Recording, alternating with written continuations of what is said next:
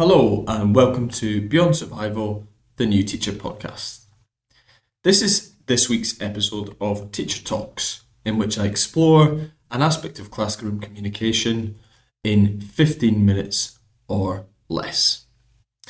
And in today's episode, what I'd like to do is look at how we can improve the quality of the listening that takes place in our classrooms. And what I'll do in this talk is I'll look at why listening skills are important to reflect on in a classroom, how we can role model better listening, excuse me, in our classrooms, and then how we can actively teach listening skills. So for me, what often happens in the secondary classroom is this line, why are you not listening? Listening is often prefaced with negative connotations, giving the impression to young people that to listen is some kind of chore. And I believe that one of the issues with this is that we forget that listening is a complex, multi layered process that requires explicit teaching in order for it to be successful. So, why is this? It's because that without listening, no communication can really take place. And to be more specific about the classroom context, without listening in a classroom, there's a complete breakdown in communication. And I think how often we repeat that line, why are we not listening? Why is nobody listening? is an indication of just how vital it is. And I also think that relationships are deeply impacted by listening. And that relationships matter absolutely profoundly in the classroom. And when we're the recipient of good listening, that helps us to build more positive relationships. So, the first element I'd like to start to look at and reflect on is how we as teachers can role model better listening. Because for us in the classroom dynamic, we're doing a huge amount of listening. We're listening for behaviour, we're listening to check for understanding, we're listening to peer dynamics, monitoring a room, and we're listening to be responsive to questioning. And young people are looking at us very, very carefully to see how well we are going through that listening process. So, I think we can start with physicality. And if you watch any expert listener, the first thing you'll see is a kind of stillness that is utterly focused on the individual. And that stillness is balanced with a sustained eye contact. And as a rule of thumb, the listener should seek to hold eye contact more than the speaker. And I understand in the classroom that this stillness and this process of maintaining eye contact is challenging because of the distractions that might exist around the room. But if we do this, it sends an important message to the rest of the class. When someone speaks in our lessons, it is vital that we all listen intently. And if we can show that through stillness, through encouraging body language, it role models to others how well we can listen in the room. The second thing we can do is really embrace that idea of silence. And to be a good listener requires us to become more accepting of silence. And in a classroom setting, that can feel uncomfortable. Quite often, we feel the need to jump in and finish sentences. But if we do that, we damage a young person's confidence and disrupt the message we send in our rooms about quality listening. And if we're comfortable with that silence, it invites a young person to expand and to reveal more. And I know the deepest insights and best answers that happened in my classroom often came the times when I'd muted myself and given space for real thinking to take place. And Stephen Covey's very famous book, The Seven Habits of Highly Successful People, talks a lot about listening. And there's that really famous line most people do not listen with the intent to understand, they listen with the intent to reply. And that's powerful for us in the classroom because as teachers, we're very, very conscious of curriculum demands and the need to clarify thinking for young people. But quite often, we need to try and listen to understand rather than listen to reply. So that's physicality and silence. Another part in terms of modeling effective listening is to model curiosity. And listening and curiosity are deeply interconnected. And we want to listen deeply to something a young person offers us because we are curious about what their unique perspective might bring. And this can be supported by some really simple phrases that we can use in response to a young person talking. Things like, that's really interesting. How did you arrive at that thinking? I'm fascinated. Talk me through how you got to that answer. And what made you think like that? So that builds positive relationships, excuse me, but it also helps to develop the metacognitive abilities of the young people in front of us as they think through their, their ability to think. Another thing we can do is clarify thinking. And part of listening in the classroom involves trying to probe a young person's thinking and encouraging them to voice more of their thinking. And we can do that by seeking to clarify what they've said to us. Some phrases you can use again. Let me see if I'm clear here. Can I just check to make sure I understand you properly? Can you expand on that and build on that for me? I think I heard you say, is that correct? And there's summary phrases that can go alongside that. They help us to make sense of reference points and model summarizing thinking for others in the classroom. So let me see if I've understood you correctly. And am I right in thinking that you. And we can also use the board to chart some of that conversation so that we are keeping a check of all the brilliant points that have been made in the room. So I really do believe if we want to influence the capacity of others in our classrooms to listen effectively, we need to do that with integrity and through enacting that behaviours ourselves. And that ability to actively listen, to model good interpersonal skills, will show our class how they can implement these behaviours. But that's balanced with some explicit strategies we can use to teach young people good listening skills.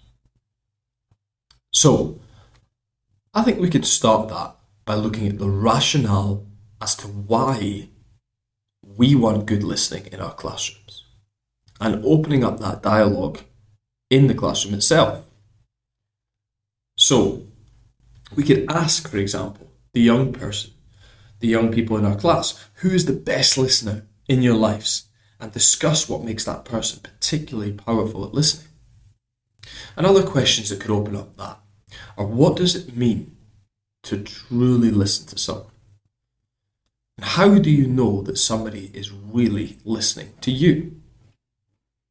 How do you show that you're truly listening? What are the ways you use to convey physically you're listening to someone? And then how do you feel when someone doesn't listen to you?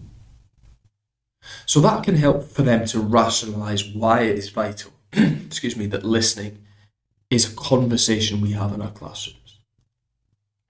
There's other things we can do.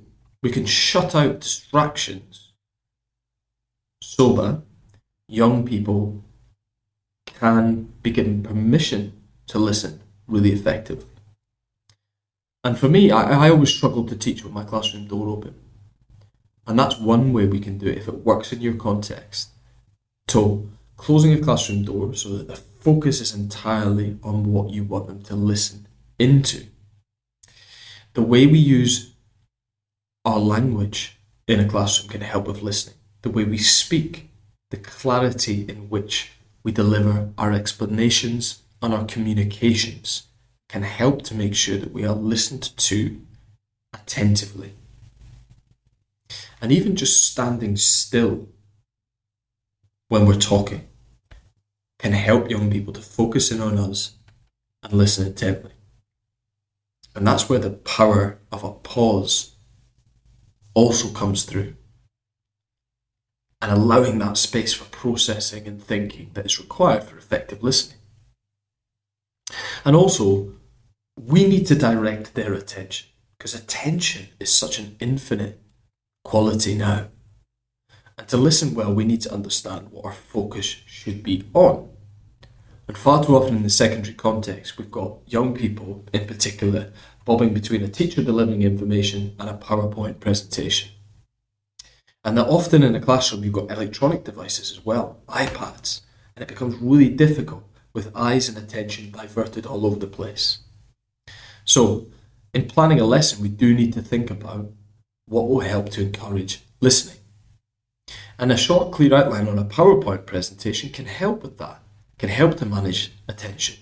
But their information, if it's too much, if there's cognitive overload, we're going to struggle to encourage listening.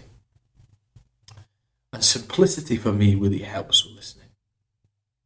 If we want students to listen to us, we direct their attention to us.